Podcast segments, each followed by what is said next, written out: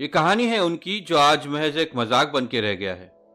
कौन मेरी और आपकी भाषा में कहें तो एक आम इंसान। और ये कहानी उनकी भी है जो सोचते हैं कि वो आँख मूंद कर दूध पिए जा रहे हैं, और कोई उन्हें नहीं देख रहा।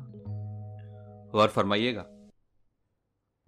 एक चूहा एक कसाई के घर में बिल बनाकर रहता था। एक दिन चूहे ने देखा कि उस कसाई और उसकी पत्नी एक थैले से कुछ निकाल रहे हैं। चूहे ने सोचा कि शायद कुछ खाने का सामान है। उत्सुकतावश देखने पर उसने पाया कि वो एक चूहेदानी थी।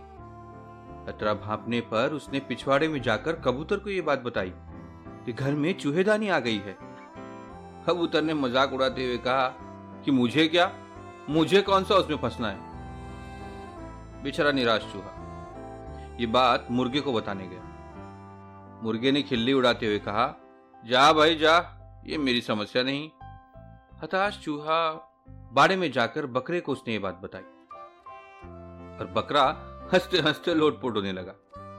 उसी रात चूहेदानी में खटाक की आवाज़ हुई। इसमें एक जहरीला सांप फंस गया था। अंधेरे में उसकी पूंछ को चूहा समझकर उस कसाई की पत्नी ने उसे निकाला और सांप ने उसे डस लिया। तबीयत बिगड़ने पर उस व्यक्ति ने हकीम को बुलवाया।